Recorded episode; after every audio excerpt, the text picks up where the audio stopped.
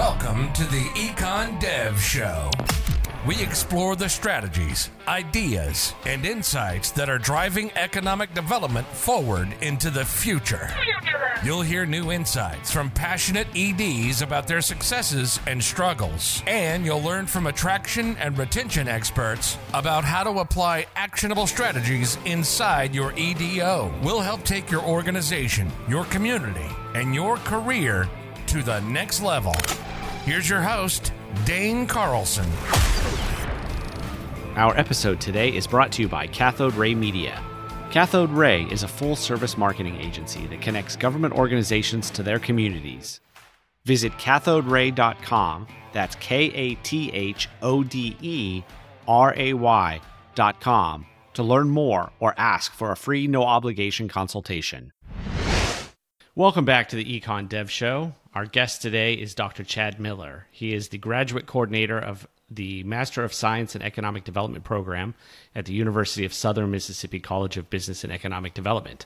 Chad, welcome to the show. Thank you, Dane. That's kind of a mouthful. It is kind of a mouthful. I was going to say that. So how, should I call you? Should I call I, call? I called you Chad. Should I call you Doctor Chad? Should I call you Doctor Miller? How should I refer to you?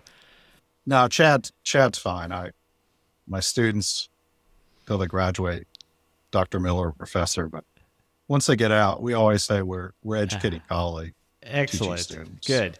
So uh, I guess why don't you explain that mouthful?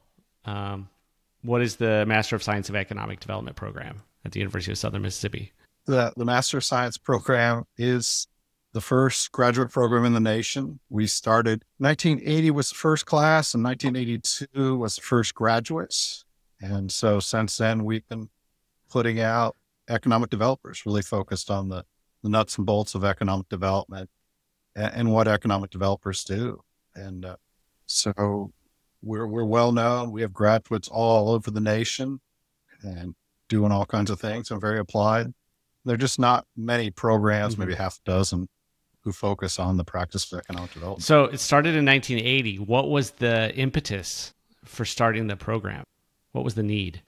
Well, there was it was a little before my time, but understanding there were some funding opportunities and a number of universities passed on it. So um, Southern Miss being entrepreneurial, they took it up. Initially, it was in the planning department uh, with geography and so forth, and then we moved around a bit. But the last ten years or so, we've been in the College of Business, which seems like a natural sure. fit. Sure. Does that does that represent a sort of a transition or a change in the industry from planning to to business, or is that just a, a factor of you know um, of the university? That's an interesting question. Probably a little bit of both, but really we found the skills that economic developers and these are very business oriented. I mean, certain planning and geography, knowing that helps, but and the two professions have become a bit different. There there are lots of planning programs out mm-hmm. there where you learn GIS and urban planning and so forth. So we're more the business aspect of economic development. Gotcha. So when I, I talk to economic developers all over the country, and I you know tend to ask them how they got into the profession, you know what did they you know did they come up and, and train for this or did was this something that they fell into and almost invariably they they've all fallen into it. So what what do you get um, by you know getting this training and really starting your career with with this solid foundation that you would get in this master's program that you don't necessarily get um, just on the job. Right. So we really focus on the the science of economic development. Give them the hands-on skills. We give them a lot of the the data tool how to do target industry analysis, how to do retail analysis, how to analyze a company. It's a real science. So you're you're right that people, most people get an economic mm-hmm. fall into it. There's a classic John Levy wrote an article in the 1990s surveying what they came in from preacher to, you know, newspaper, um, and that there are not that many uh, trained economic developers to start from the undergrad to graduate level and go on up. So we're we're kind of filling that area, but it, it does really prepare them with the nuts and bolts. Our emphasis is to add value on day one, so they can walk in an EDO and you know know how to fill out an RFI, know how to respond to a company, know how to work with elected officials. They won't be as refined. So we recommend the career development after that, OUEDI, EDFP, and that whole progression after that to, to give them the nuts and bolts to know the terminology is what, what our goal is. Right. And so have you had, you know, some, I'm sure you have, but you've had some uh, students that have gone on to uh, great careers in the industry. Do any, you know, sort of come to mind? Oh, well, some of the big, um, Dave Rumbarger up at Tupelo, Chandler Russ in Natchez, Scott Martinez out in Tyler, Texas, uh, Jubal Smith that's working for JLL. So Chad Newell here at Area Development Partnership. Uh, so a lot of the solid economic developers who are well known in the profession are coming through. And I've, I've seen your interviews a number. It's interesting to see when I yeah. see an alumni yeah. come through one of your talks. Let's like take a step back from this. Are most of your students are they people who are ju- have just finished a bachelor's degree and are you know at the beginning of their career, or do you get students that were practitioners in the field that come back in and you know try to expand their education that way? I was just just kind of looking at the numbers in preparation for this. So about forty percent are traditional students who undergrad going out. Another thirty percent are, are career transition. They've been working as an office administrator or working in press or something, looking to transition to economic development Another twenty percent are economic developers who want a master's degree uh, from an accredited university with AACSB accreditation. Sure. So those feel that, yeah, master's is what a BA used to be. So, so they need a master. So that, that's kind of the split, but the, the largest group is the traditional students. Interesting. So what do you see the industry, you know, going from your perspective? Is it, you know, is it growing? Is it shrinking? Is it uh, what's what's the future sort of hold? Well, I, I, do think it's growing. Pretty much our our graduates, if they come in with the soft skills, they're getting hired before they they finish up. We have one year, so it's not too much to address some of the general soft issues, but it's it's hiring, growing, but it is becoming more technical, more expertise. Uh, it's amazing the amount of technology economic developers need to to be prepared to, to handle and even if they're not using it to to be sophisticated connoisseurs of the data out there because it is becoming more and more data driven uh, even last week our medc talking site selectors about using ai so uh, you know how is that going to affect the field? So we're we're trying to keep ahead of those kind of things and keep them trained but i see it becoming more and more technical and professional as we go on. So, uh, a good fit for having that kind of science education going into it. Sure. What are some um, What are some other examples of these technical sorts of skills that that you see as the industry, you know, that economic developers need? Well, starts in the office. You have the CRM system, so mm-hmm. need to make sure that to manage the clients, know the clients, and track them. Uh, when you're getting out. So uh, EMSI, Gazelle, Implan, Statebook, their Placer AI, there are a whole bunch of these these technologies out there that, that we try to work with a lot of the technology companies to, to educate our students to help their education, but also helps those companies. But it's a constant, even for us to keep up to date on on what's the latest technology being used out there. How do you keep up? You know, I'd imagine that's I'd imagine that's a huge part of the the challenge of your position. Well, the, some of it is follow blogs and podcasts like yours mm-hmm. to to listen in on what economic developers talk about. We try to attend professional conferences uh, as much as we can, and then really we, we keep track, keep in touch with our alumni, strong alumni base. Talk to them. So when I talk to them or we meet our advisory council, it's like hey, what technologies do we need to have? Mm-hmm. And we'll do periodic surveys of our alums saying, what is the key technology? So in the recent one, a community analyst came up, ArcGIS as being one of the keys. So we incorporated that into the program. So, but it is a constant to keep out there, keep in touch with the profession about what is needed out there. Sure. How big is the program? How many, you know, how many staff, how many professors, all that kind of stuff?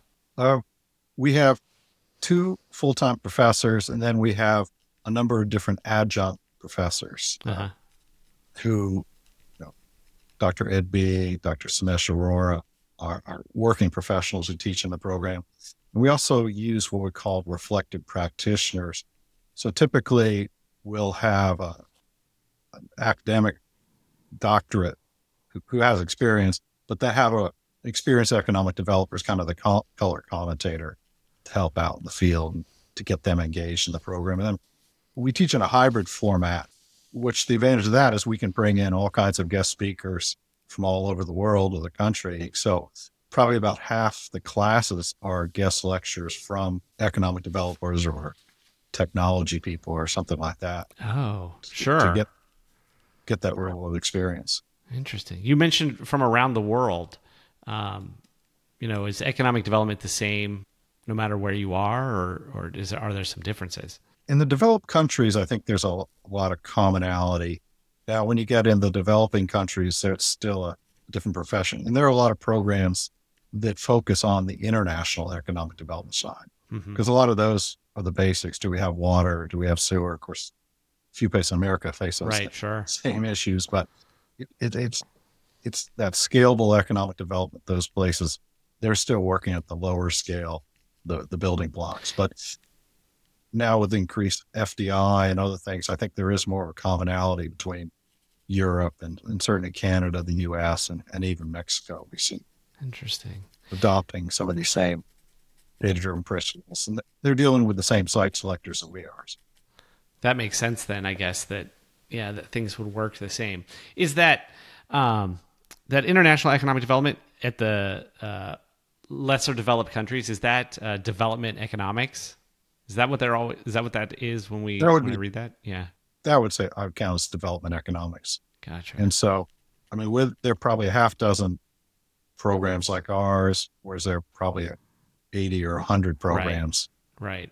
International yeah. economic development or development economics. Interesting. Yeah, I always see that, and I always kind of wondered, and I kind of had figured out that that's what it was. So, you said in our pre-interview that the economic development profession needs to do a better job of informing the public about what economic developers do and the career opportunities in the field.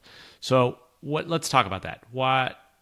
Um, what do we need to do better? What are we doing now? What do you see? Well, one challenge with recruiting undergrads to the program is they think it's economics. Right. Um, so somehow we in the profession need to know that, yeah, you need to know some basic economic principles, but an economist and an economic developer are, are two different animals. So if we can get that word out there and then you know, try to guest lecture in the schools much as you can to, to get them out and a, a lot of what economic development, you know, the, the students will see the results, like this company's attracted to the town, but they don't really track who did that. Or there was somebody behind that making that happen that they got their father a job or, or they got their internship there. So trying to make it more public that side. It, and some of it's basic, just there's not a NAICS code for economic development. Mm-hmm. Uh, know, students might not notice as much, but in other areas, or some occupation code for an economic development to, make it more public about awareness, perhaps even go to the high schools to think about career opportunities in the area because it isn't coming up with the, the career counselors or advisement. You're right. That makes sense. And then do you touch on the, the political side of this? Because when I ask my readers and listeners. They say that the biggest challenge is always dealing with the the elected official or the politics of things and just all of that those ins and outs of that. So does your program does it deal with that or and do you have any advice for dealing with that? We we do touch on the politics, working with boards, working with elected officials, working with the press is all part of the class. And we try to incorporate the case studies. And and there's certain theories behind it and concepts that, that we teach, but a lot of that is learned, and that's that's where you get, in my mind, more the the art of economic development. I'm exposed that yeah, you need to be aware that you're going to report to elected officials, you're going to report to a board. Here's the type of boards. Here's a setup. Here's what economic developers recommend you do, but a lot of that, in my mind, is a, a lived experience. But we give them the tools to prepare to work with elected officials and boards and so. Sure. You mentioned uh, that there's a there's an art and a science to economic development. How what you know what's on the art side? Do you see what skills other than dealing with a the board? art would be well, to a board elected officials. I mean, we teach negotiation, but really negotiation is something I think you need to do more to really get experience, develop that art, and and even how to interpret some of the data. We're we're talking about labor sheds, so you can look at the hard numbers about where to establish a labor shed, but until you talk to an economic developer on the ground, they can say, well, yeah, I might have people coming from this community, but that's really not part of our labor shed. So it's being able to interpret just more than the raw numbers to make sense of the raw numbers. And I think that's that's the art. And then just working with people. So much economic development is network and connections and so forth. And hmm just experience and, and how you behave in certain areas. That's so interesting. Yeah, you're right. It's all about it's all people. You know, it's I I've never seen an industry that is more, you know, who you know, who knows you, who you can get a meeting with, all of that. Um, do you think as the industry becomes more technical that some of that is uh, less important, or will that always be really really important? I think it'll be important, but I think data will be more the language used between those connections. So the site selection can be less a, a backroom deal and more being able to to talk the data with the site selector to, to really understand the data, have the data available and be able to, to speak in that data language. But it's still going to come down to networks. Right. You know, you, until you get that connection, you're not going to be able to convey your data message. Right. As it's becoming more technical and more data specific, are there, I guess the industry is changing because you have sort of an old guard who have been around the, the time, you know, for, for decades who have the networks and the connections. And then you have the, maybe the younger practitioners who are more technical. What advice, and maybe this is a soft skill, but what advice do you have for them? How do they develop that those networks and how do they make those connections? Well, that, that is one thing we emphasize in the program is forcing people to develop their networks. You know, something as simple as LinkedIn. Mm-hmm. Keep track. How many LinkedIn connections? How many connections did you make? And they report out.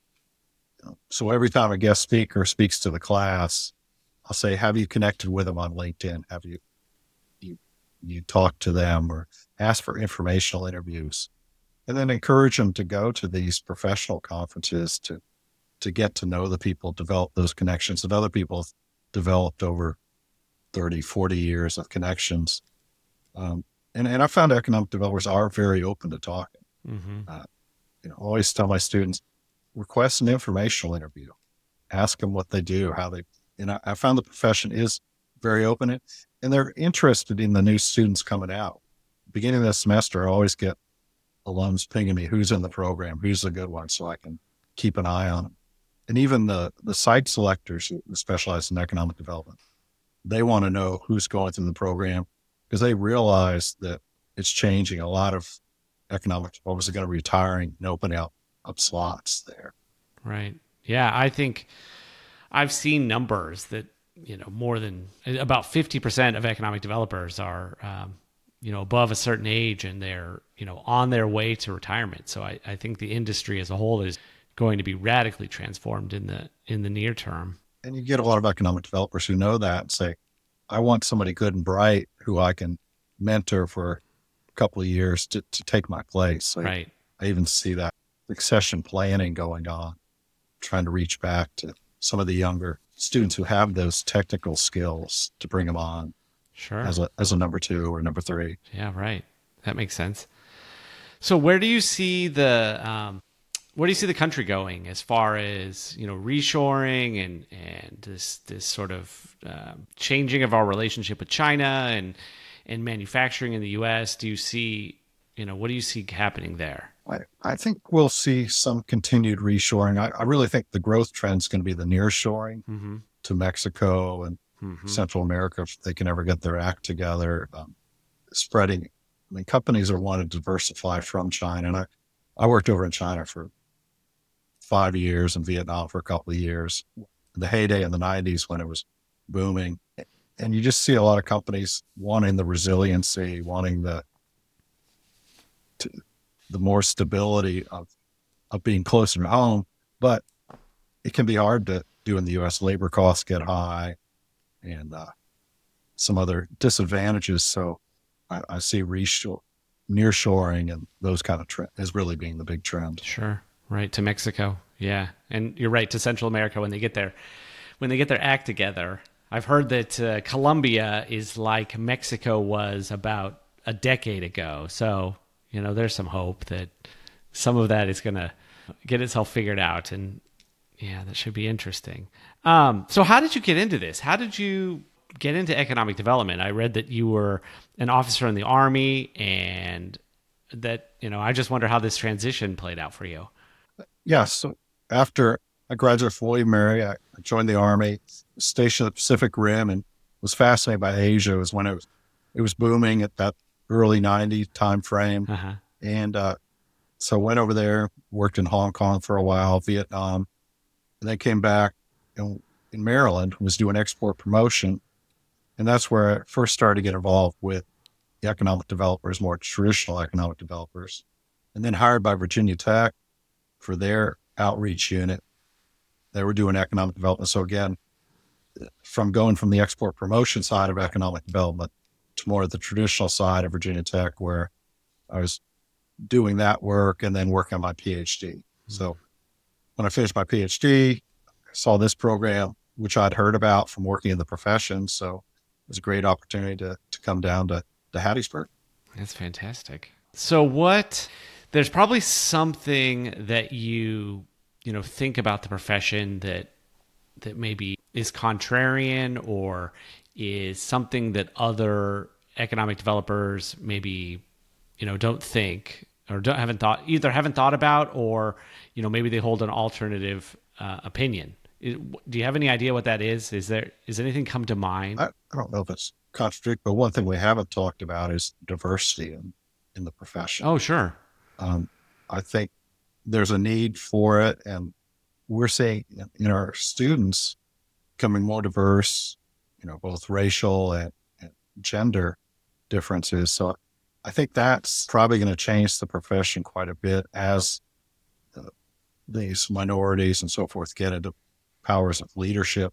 And I see a lot more from those students interested in the community development side and then building that social network and social capital and, and these underserved communities. So I think that could be a trend going forward to say, well, maybe unless attracting the big companies to let's really work on our community, developing the downtowns and so forth. So I don't know if that's contrarian, but I just see that as the evolution or, or pressure on the traditional recruitment side, sure. looking at other values. Do you think that that's the case because um, that has sort of been under well i mean it's it's definitely been underappreciated underdeveloped underutilized uh, you know for the last generation maybe that and that's kind of fallen by the wayside and that sort of happened naturally and it was an organic thing you know 50 years ago and now we have to you know we ha- really have to actually actively work at that right we so in the program we used to always talk about the three-legged stool of mm-hmm. economic mm-hmm. development business attraction, business retention, small business development on a base of community development. And that community development piece is becoming more prevalent and is becoming more talent attraction, quality of place. I think that's that's going to change the profession. Economic developers are going to have to know more about quality of place, which kind of brings us back to the planning area. Mm-hmm. Right. Full circle. The program started in planning now we're we're finding we're having to do more of the planning side. Oh, that's fascinating. Yeah, that is interesting. So, is there anything else that I didn't ask you about that we should touch on?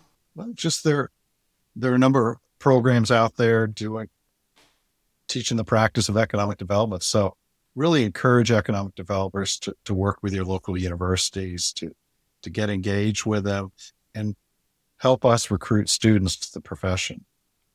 We'd love to, to get more students in the program. And I know other schools, Murray State, Penn State, Mhm. would love to get more. So hopefully economic developers will encourage the young and upcoming students to, okay, you're, you're thinking, finish your undergrad. Why don't you think about getting a master's in one year? You get a profession. A lot of times you can get a graduate assistantship. So you get it paid for. And then you can come out in the profession with a master's and you have a lot of the skills needed to, to move on. That's interesting. Yeah, that's good. How many um, how many students do you have? You know, in a in a program. We're about 15 to 20 range. Okay. So we have the master's Science in Economic Development, and then we have a graduate certificate in economic development. So that would be uh, four core classes of data analytics and theory, business attraction retention, small business entrepreneurship development, and real estate and land use planning. And that would be a four classes you could use, say, with an MBA.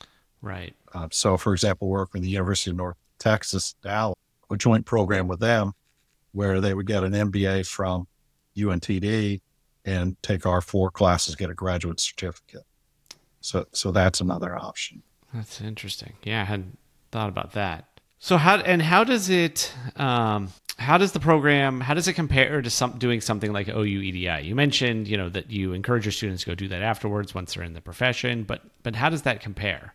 Uh, well, we do a lot more papers, reports, analytics, writing, uh, presentation. So it's more intense from the, the academic side Mhm. than OUEDI.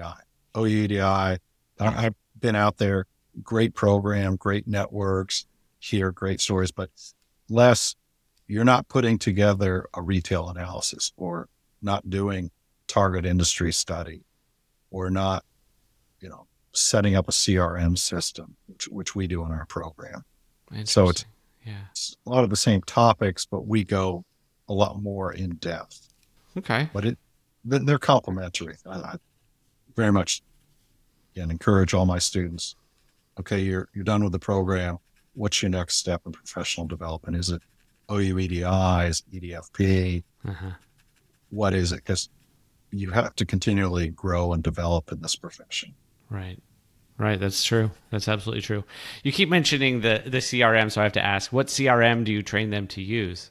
Um, we've done a, a couple different. So we're using on the blank right now. We just switched to EDI, EDO IQ is Oh sure, recent one. uh huh, But we've, we've worked with a number of different suppliers. So we often try to every couple of years switch up to a, a different partnership to, to work on that. sure, excellent.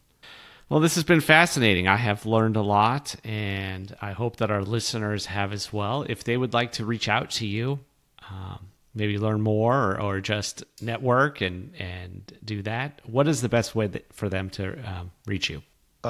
Give me an email. It's chad.r.miller at usm.edu. I'm on LinkedIn. You can look me up there, or my office number is 601 266 6666.